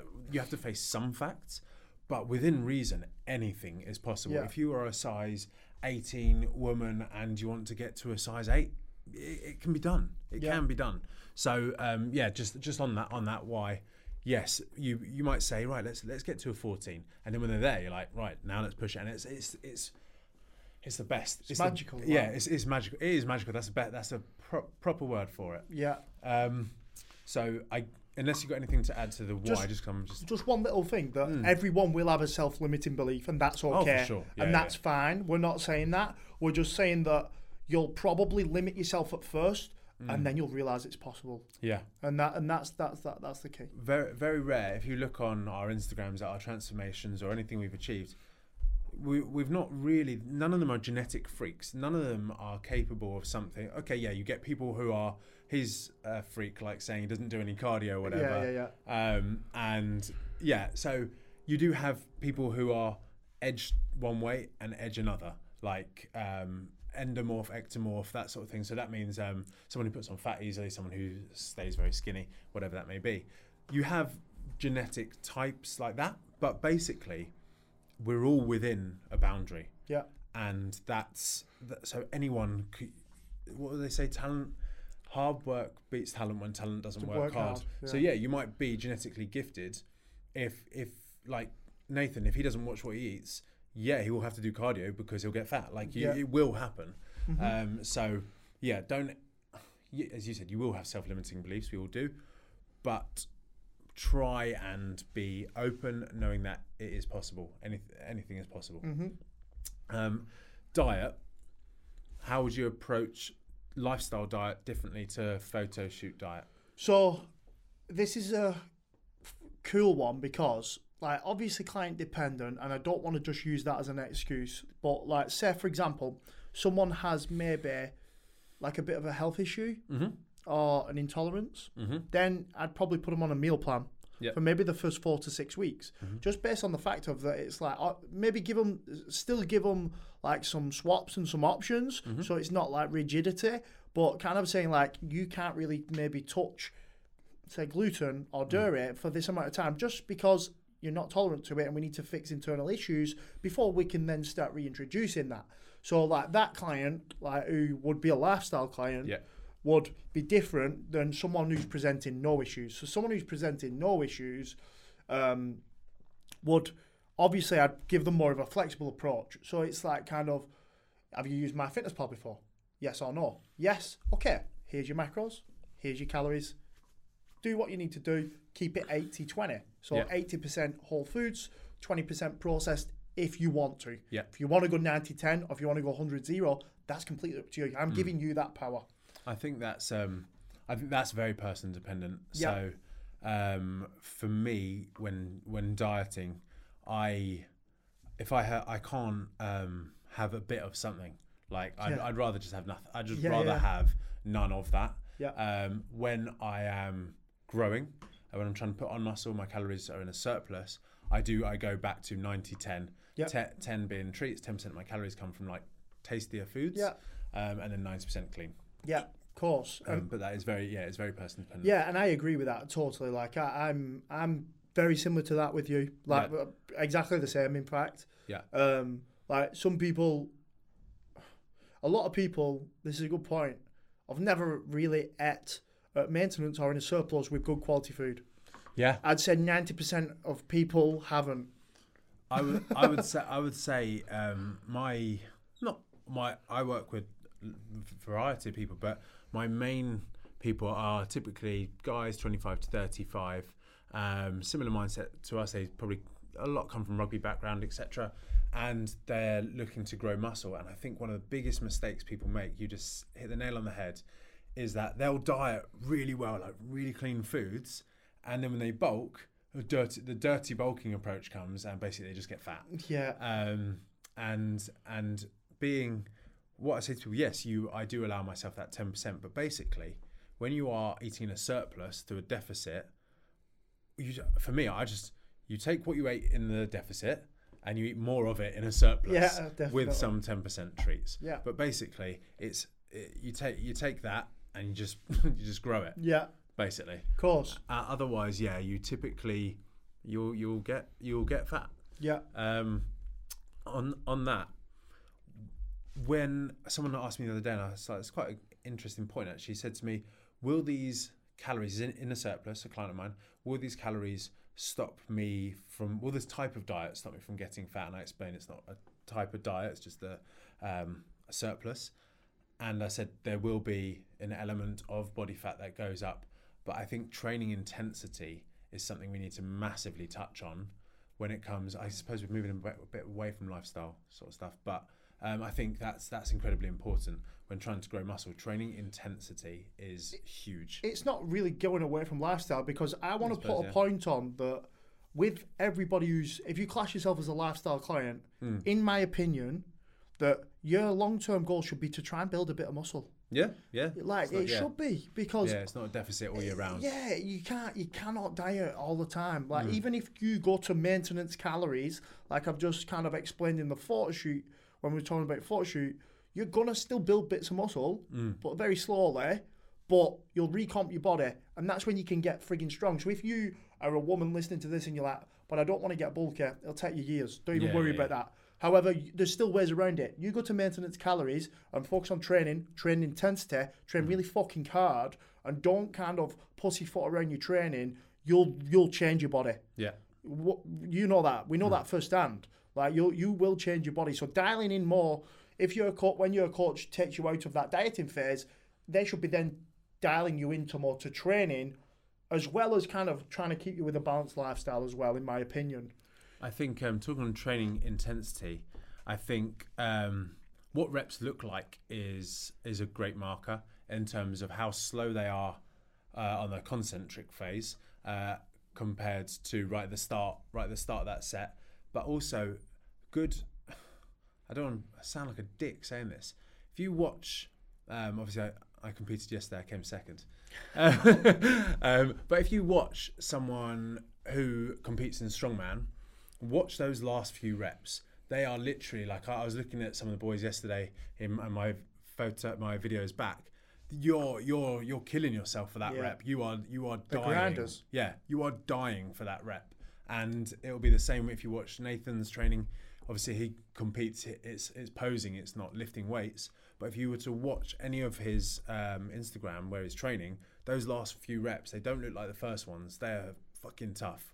And you need to get into that mentality of this, it's gonna hurt. Like, you don't stop when it hurts. Yeah, you stop well after it hurts. Yeah, it's a kind of, I did a post on this about standardizing your reps, so keeping your reps the same throughout every single rep. So for example, exactly like you just said, like rep 7, 8, and 9, and 10 shouldn't be sped up. Yes, because you want to get to the end. Yes, they should be slow as fuck. It's just as slow as rep 1. Yeah. So your eccentric part of your movement could be 3 seconds, and your concentric should be 1. Yeah. Could be 1, sorry. So that 1 isn't that, because that's half a second. That 1's that. Yes. Yeah? So that's an important point. So then rep 1, with 3 seconds down, 1 second up, if we're just going on that tempo, should look the same coming back down on rep 10. Maybe not pushing, because you'll probably push maybe a bit slower if you go into failure. Yeah. Maybe like 2 seconds. But that's how it should work throughout that rep range and that set. So going on to tempo, let's say someone is a beginner. Let me explain beginner. Obviously you know what it is, but as in to the audience. Beginner, I would say, is someone who hasn't followed a very structured training, diet, lifestyle, so sleep, recovery, all that stuff, plan for 3 to 5 years, I'm going to say. It's not someone who's been training for 10, 15 years. There's that drilling he was talking about. Yeah. I heard it before, I didn't say it. I didn't hear it. Yeah, you know. It's not someone who's been into the gym for 10, 15 years, because that's not structured. It's really, really knowing what you're doing. Like, we've both been training, we were saying before, we've been training for years, but when we first started, it really was for me anyway, was clueless. Yeah, right? Mine was so I wasn't, I didn't move on to probably an intermediate until maybe 5 years ago. So beginner, tempo.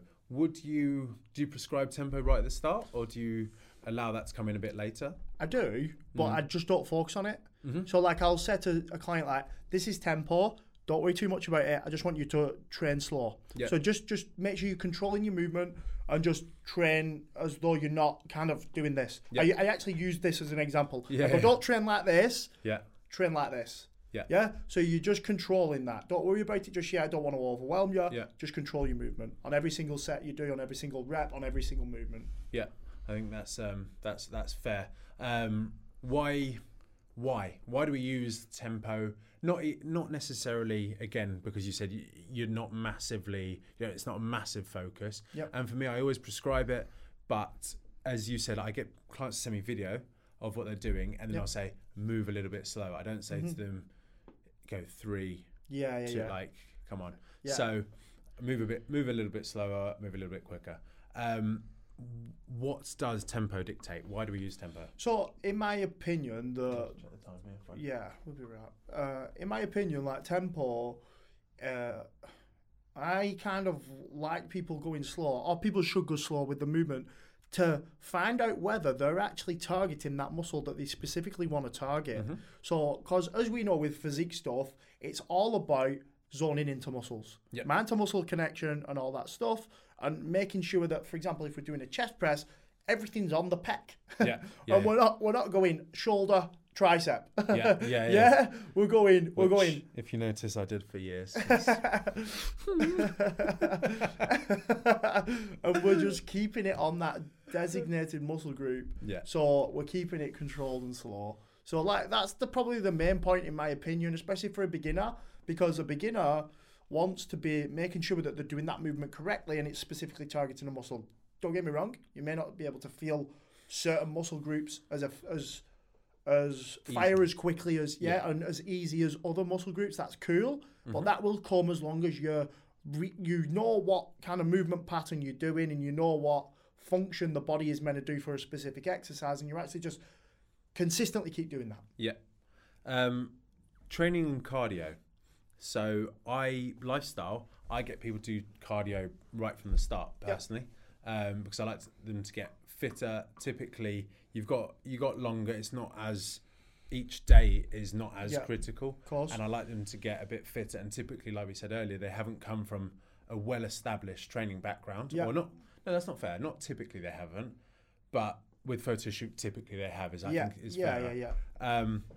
And for me, I use it as good for their health markers, and also when you're looking at pushing into like the 15, 20 reps, I know from when I was less cardio fit, if you're pushing massive volume in one set, you can gas out before your muscle is stressed, because those reps, you're like, happened to me yesterday with when I was overhead pressing. My gas tank was empty before my shoulders were, and I could have, if I'd slowed down, I could have got more in my shoulders. So that's that. They're the reasons for me. Do you prescribe cardio from the off? Yeah. So like typically, dependent if a client is just coming to me to go straight into like a bulking phase and they don't really need it, I'd just give them a step count. Yeah. But if somebody's coming to lose body fat as a lifestyle, they, like you said, heart health's important. Yeah. Yeah. If somebody's massively overweight, we want to get the heart functioning a lot better and stuff like that. So, to be honest, even bulking,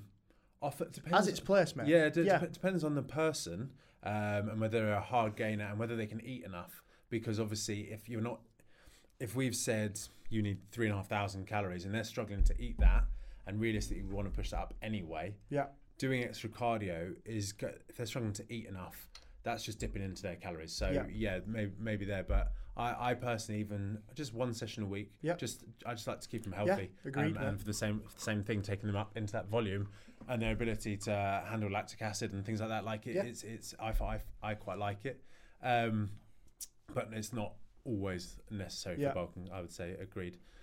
Training wise, I again like someone, like you said with the photo shoot, is that you assess what they've got time for. Again, I would typically start with upper lower body split, maybe less so if they're bulking, but typically for body recomp and fat loss, it is upper lower split. A full body split, would you say? Definitely, mate. And just like that just gives a prime example that, like, so as you've just noticed there, that we've both said that photo shoot and lifestyle doesn't really differ training wise, and it doesn't have to. Yeah. It really doesn't have to. Yeah. Like I'd said, there's a lot more specific points that you change with each, but I'd say training is probably the one that can, not always, stay the same. Yeah. That's fair, isn't it? Yeah. Like obviously, so. Like with photo shoot, dependent on the client's But like, I'll use myself as an example. I did my first photo shoot in 2020, and I did an upper-lower split. Yeah, I've trained for years. Yeah, still did upper-lower split. It's not as though upper-lower and full body are just for beginners. Yeah, no. Like I still do upper-lower now, and I'm a competitor. I do four upper sessions, 2 lower. Yeah. So it's not as though like if you're doing an upper-lower now, you're going, oh, I must be a beginner. It's not the case. No. Like it just may be the complexity of that upper-lower session is probably what would differ. Is probably the correct way of saying that. I would, obviously my training's different to. Well, pretty much most people listening to this, because it's just pure strongman. But if I was looking for body composition training, I'd go back to full body. One thing we spoke about before, before we were on air, we were having a Zoom chat, is that when you're not a beginner in terms of what we just explained, but more that you're not that used to the gym, I would say, and to be less than 3 years solid experience, I would say try and keep your programming as simple as possible, in that I would say if you've got 4 sessions a week, I would do a session A, session B, repeat, session A, session B in that week personally, because you're not that experienced. I still get movements wrong. Yesterday, literally my coach picked me up on so many. I still get movements wrong, right? You are going to get movements wrong if you have less than 3 years experience. And to really, really get the most bang for your buck in those exercises, you want to get really good at them, really work them, and then later on we can chuck in more. The whole, you don't need to shock your body, don't do anything like that, just literally get good at moving, and that will take you a hell of a lot further than anything else. Yeah, 1,000,000%. That is very key for any transformation. Like doing a set program and going to fucking town on it is what you should be aiming to do. Like not mithering your coach going, oh, I've been doing this for 8 weeks. Can I have a new one? Because I just tell people, no, minimum's 12 weeks. You do really? Yeah. Wow, that's interesting. I said to people, minimum is 12 weeks you do on that program, because I want you really fucking good at every exercise, then I can progress it. The only thing I would find with that is that people, me and you are robots, in that I'll just do something to the death if it's going to get me where I want to go. Yeah, I'm not emotionally attached to it. I have exercises I like to squat, I like to deadlift, I like my stones, of course. So I do ask for them to be in my program, but basically I'll do what he says. And if it's like, right, you're on this for the next 6 months, cool, that's what I have to do because I want to get somewhere. I find clients can get a bit like, oh, can we change it up in that sense, but can we change things slightly. But what I will say is that a couple of things. Number one is that I would, in an ideal world, have someone keep doing it until you start maladapting, so where progress goes down. And the other one has gone out my head. There's an element of boredom. Yeah, I was going to say that. And that if you are a bit bored, you're probably not going to push yourself to the same level, but exercises are things work, things that have been established for years and years and years, they work. So if you're taking it from a 15-degree chest press, you might go to a 30-degree chest press. That's changing it, but doing like some crazy new exercise that, if I'm honest, I've worked in commercial gyms, you see PTs like making up exercises left, right, and centre to entertain their clients. It's not an entertainment industry. No. You're there to get fit, strong, look good, whatever it is. You might change it, but it changes in a linear process. Yeah. So a 15 might go to a 30-degree chest press, whatever it is. It's something similar rather than just like just change it. Yeah, of course. I mean, like honestly, the way that I usually change programs is, I'll pull maybe a few exercises, put a few different ones in, but it's usually rep ranges. So like, for example, a client who comes to me who I've never coached before and is a beginner, I will probably just follow a 10 to 15 rep range for every exercise. Yeah, right. Just to be more comfortable, get good at the exercise, know that we're always doing 10 to 15, so there's no confusion, and then getting really good. Then the progression could be, right, we'll chuck maybe some 6 to 12s, 10 to 15s, maybe some 15 to 20s. Yeah. Yeah, and then we'll start working in all rep ranges because as me and you know, and if the listener doesn't, that's how you'll grow most effectively, by working in all them rep ranges. I think the higher rep ranges as well for a beginner of any level allows them more time to feel that movement and to understand that movement. Whereas if you're going like 6-7 reps, that's not that much time to understand how to move properly. Whereas if you're doing it, if you've got 4 sets of 15 reps, by the end, you're probably going to understand, okay, I'm getting it now. Yeah. This feels quite good, rather than just like blasting out 3 reps. Exactly. And the 15 to 20 reps are normally in like a single joint movement that you're fixed in, that you can actually just target that specific muscle. Mm-hmm. So that's just good for like you getting a lot of blood in the muscle, trying to push to failure on that exercise and getting used to pushing to failure as well. That's a good point. That stability of exercises. People will sometimes, coaches will shy away from machines because, in my opinion, I think it's because they want you to be reliant on them. In that, if you just teach me how to use a machine. Machines are awesome. That's why they're in every fucking gym, right? And when you're going to failure, when you're trying to push yourself hard, there is nothing better than something stable like. I would say like a hack squat or pendulum squat, where your back supported and you can go full depth and not risk, and your mindset of, you know, if you fail, the machine catches you. Yeah. You can't hurt yourself. You fail on a squat and you don't know how to, like we know how to back out of a squat. Yeah. In terms of dropping it off your back and stuff. But if you don't know that, you're fucked. Yeah, exactly. Basically.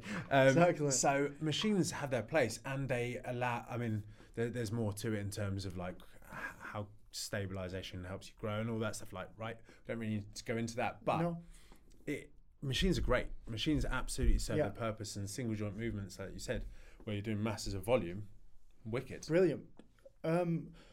Because we're probably going to have to wrap up soon, should we just maybe touch on, like, obviously I feel like we've not really touched on the process of a lifestyle client, so let's just touch on that maybe. So like, for example, like everyone, you're probably the same with me, gets a timeline, and I systemize their timeline, if you will, in phases. So I put them into phases. So for example, say if someone comes to me and they're quite a bit overweight, I'll go, right, okay, for the first 16 to 20 weeks we're dieting, and this diet may not be where we're trying to pull off 40 pounds. It could be, I don't really give people targets who are lifestyles. I just go, right, we're just aiming for £1 to £2 a week. Yeah, and that £1 to £2, no matter if we're in that bracket, we're cool. Yeah, you let me know when your social events are coming in, because we can adapt them in. Yes. Yeah. 100%. And that's cool. And then throughout these 16 to 20 weeks, after this is done, then we'll go through a maintenance phase. Yeah. So the maintenance phase, as I explained in the past, people hate this. They hate this phase because they're like, I'm on a roll, Nathan. I've lost X amount of weight. I'm feeling good. Let's just keep going. And I've made the mistake in the past as a coach, because I didn't really realise how much they was important, and I really didn't know to the certain extent scientifically why they're good and stuff like that, that I never really used them. Yeah. So then I'd have clients who then stopped losing weight after a certain amount of time, and it was because I dieted them for too long. And I hold my hands up and admit that. Yeah. And this is where that maintenance phase isn't taking a step back. Yes. Please listen to me on that. It's not, because sometimes maintaining where you're at is actually, as I said, setting that platform for you to do another 20 steps forward. Yeah. And maintenance. People get confused. Maintenance. I always tell them maintenance is to maintain. It's to stay where you are. People go, am I going to gain weight on a maintenance phase? Like body fat. No, you'll actually still progress. If you train fucking hard, and we as coaches will go, right, focus on your training, get fucking strong in this 4 weeks. Yeah. Get stronger. It's a springboard. Yeah. And then you go, right, okay, you'll probably recomp yourself, as long as you're not putting like a drinking session in every weekend, which can sometimes happen on maintenance phase, because people go, oh yeah, I've got more calories, which don't do. That will set you back. Like again, still planning like maybe one social event that month. And like with clients, I always say one social event per month is cool. Like I want you to do that. You have an off plan meal every week. I want you to do that because it keeps adherence, and it keeps them It's just normalising. It's the balance, isn't it? It's the balance, and that's why where people. That's why lifestyle. That's where exactly. That's where people think that you have to cut food groups out, go ketogenic, do all these certain stupid diets which make you be so rigid and make you be so specific that to lose a bit of body fat, you don't really have to cut out that much. No. You just have to not eat like a prick. Nice. Sorry. Do you reckon? I think it's a perfect note to end on. So I think we do have to wrap up. Yeah. Is there anything else? I think don't eat like a prick sums up this 2-hour podcast really nicely. I mean, like, potentially we probably should do maybe a full podcast on lifestyle again, maybe. Yeah, I think we should maybe do that. I feel like obviously we've not touched on it as much as photo shoots, so sorry for people who tuned in for that. Because I have a lot more to give on that, and so do you, Saul, I think. Just, but again, we talk forever, so like we could talk for training for probably 5 hours. So yes, one of them. So having spoken about it already all weekend. Yeah. So I'm cool with that, mate. Yeah, like, perfect. Thank you, everyone. Well, thank you to Nathan for coming in. My first ever podcast. This is pretty cool. And thank you to. I'm going to say to my mum because she's probably going to be my only listener. Thank you to anyone who has listened, watched, and hopefully subscribed. Please subscribe. I don't know what platform it's going to be on to subscribe to, but it will be on a platform. I'm thinking Spotify, YouTube. Yeah, I mean, I think I'll put it on my YouTube as well, if that's cool with you. So and then please drop us a follow. My Instagram is @SoulCatsCoaching. Mine's @NathanBevanCoaching. It's pretty simple. So we'll put them on at the end of this. So thank you all, guys, and thank you, Nathan. Yeah, thank you, mate, and thank you all for watching. Now, how do we get out?